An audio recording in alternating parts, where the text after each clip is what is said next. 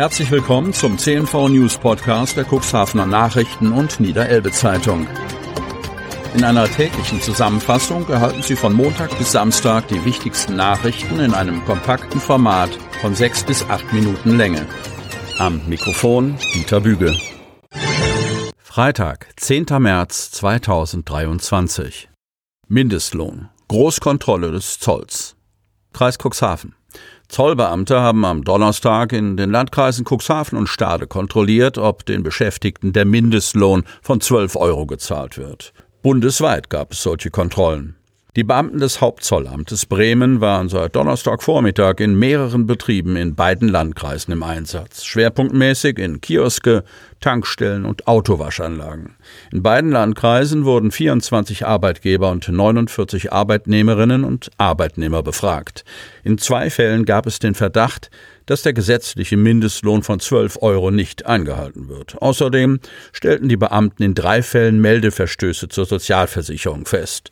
In drei Fällen gab es Anhaltspunkte für eine Arbeitsaufnahme bei gleichzeitigem Bezug von Sozialleistungen. Projekt GmbH offenbar ebenfalls pleite. Cuxhaven. Nach bislang noch unbestätigten Meldungen steckt nach der Pleite der Essener Baufirma Hafit auch eine nachgeordnete Projektgesellschaft finanziell in der Klemme. Es geht um die Hafit Cuxhaven GmbH, die als Bauherrin der im Kurtal-Döse angesiedelten Vorhaben Nordseegarden und B at 53 Grad Nord auftritt.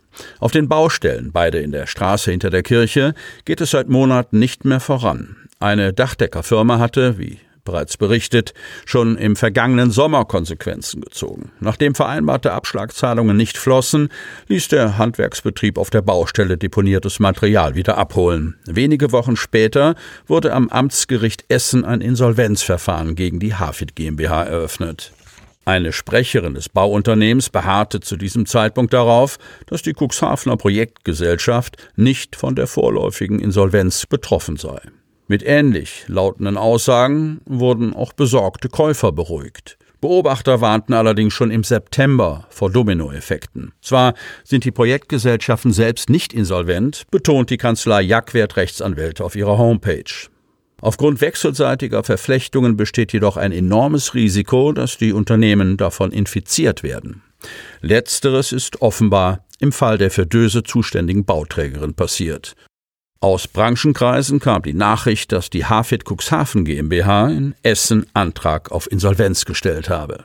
Jüngste Bewegungen auf der Baustelle wirken wie eine Bestätigung. Anrainer berichten, dass auf dem Nordseegarten-Grundstück verbliebene Baucontainer abgeholt worden sind. Still, ruht der See auf dem Areal nebenan, und zwar im wahrsten Sinne des Wortes. Dort ist die Baugrube für das Vorhaben BED 53 Grad Nord als Ferienwohnanlage mit Tiefgarage voll Wasser gelaufen. Lebensgefährlich findet das der Döser Lars Mickeleit, der für die FDP-Fraktion im Stadtrat sitzt und im vorliegenden Fall an potenzielle Abenteurer denkt, die versuchen könnten, das desolate Absperrgitter rings um das Wasserloch zu überwinden. Einen Verstoß gegen die Verkehrssicherungspflicht kann die Stadt als Aufsichtsbehörde gegenwärtig nicht feststellen. Das Gelände sei umzäunt. Gleichwohl werde die Situation beobachtet, so die Antwort aus dem Rathaus, wo man hinsichtlich einer ominösen, pechschwarzen Flüssigkeit Entwarnung geben konnte. Die Substanz hatte sich vor wenigen Tagen im hinteren Bereich der Nachbarbaustelle ausgebreitet und die Aufmerksamkeit von Passanten auf sich gezogen. Wie eine Sprecherin mitteilte, handelt es sich dabei um ungefährliches Material pflanzlichen Ursprungs. Falschgeld aus dem Internet. Otterndorf. Am Donnerstag musste sich ein 26-Jähriger vor dem Amtsgericht Otterndorf verantworten. Er möchte eigentlich Elektroingenieur werden und baut sich aktuell ein Nebengewerbe für landwirtschaftliche Dienstleistungen auf. Jetzt droht ihm wegen der Beschaffung und Verbreitung von Falschgeld allerdings eine Freiheitsstrafe. Der Angeklagte soll im vergangenen Jahr über das Darknet falsche Euronoten im Wert von 120 Euro bestellt haben. Laut Anklage soll er geplant haben, die sogenannten Blüten in Umlauf zu bringen. Dummheit schützt vor Strafe nicht.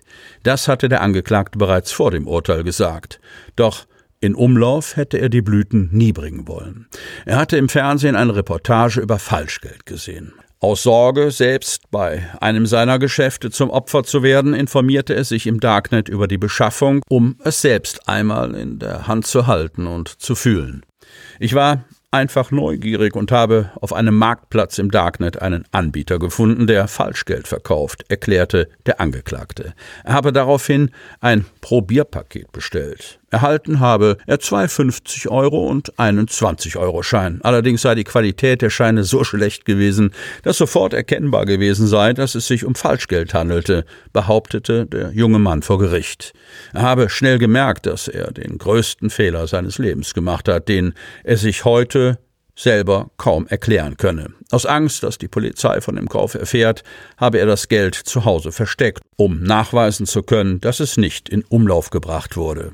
Aufgeflogen war der Kauf des Falschgeldes bei einem Bankbesuch, bei dem der Student 10.000 Euro in Bar abheben wollte, um eine Maislegemaschine für sein Nebengewerbe zu kaufen. Er hatte vergessen, dass sich die falschen Scheine noch in der Tasche befanden, die er für den Transport der richtigen Banknoten nutzen wollte. Daraufhin hatte er die Idee, seinen Bankberater zu fragen, was er mit dem Falschgeld machen soll, um es loszuwerden. Dieser wusste nicht, woher die Scheine kamen und bot dem Angeklagten an, ihm zu zeigen, dass die Bankautomaten Falschgeld sofort erkennen und aussondern würden. Und das rief die Polizei auf den Plan. Der Bankberater soll gegenüber der Polizei ausgesagt haben, dass der Angeklagte nicht den Eindruck machte, sich an dem Falschgeld bereichern zu wollen, sondern dieses nur aus Neugier vorgelegt hatte und loswerden wollte. Doch ob das wirklich stimmt, wurde nun vom Gericht geprüft. Der Angeklagte war sofort geständig und zeigte sich kooperativ. Bei der Polizei war er bislang nicht strafrechtlich in Erscheinung getreten. Der Besitz von Falschgeld ist dann strafbar, wenn es mit der Absicht erworben wurde, die gefälschten Banknoten oder Münzen in den Verkehr zu bringen. Das Tatbestandsmerkmal muss vor Gericht nachgewiesen werden. Staatsanwaltschaft und Richterin Sabine Deutschmann sahen bei dem 26-Jährigen dafür jedoch keine Anhaltspunkte. Der Angeklagte wurde freigesprochen. Sie hörten den Podcast der CNV Medien. Redaktionsleitung Ulrich Rode. Produktion Win Marketing, Agentur für Text- und Audioproduktion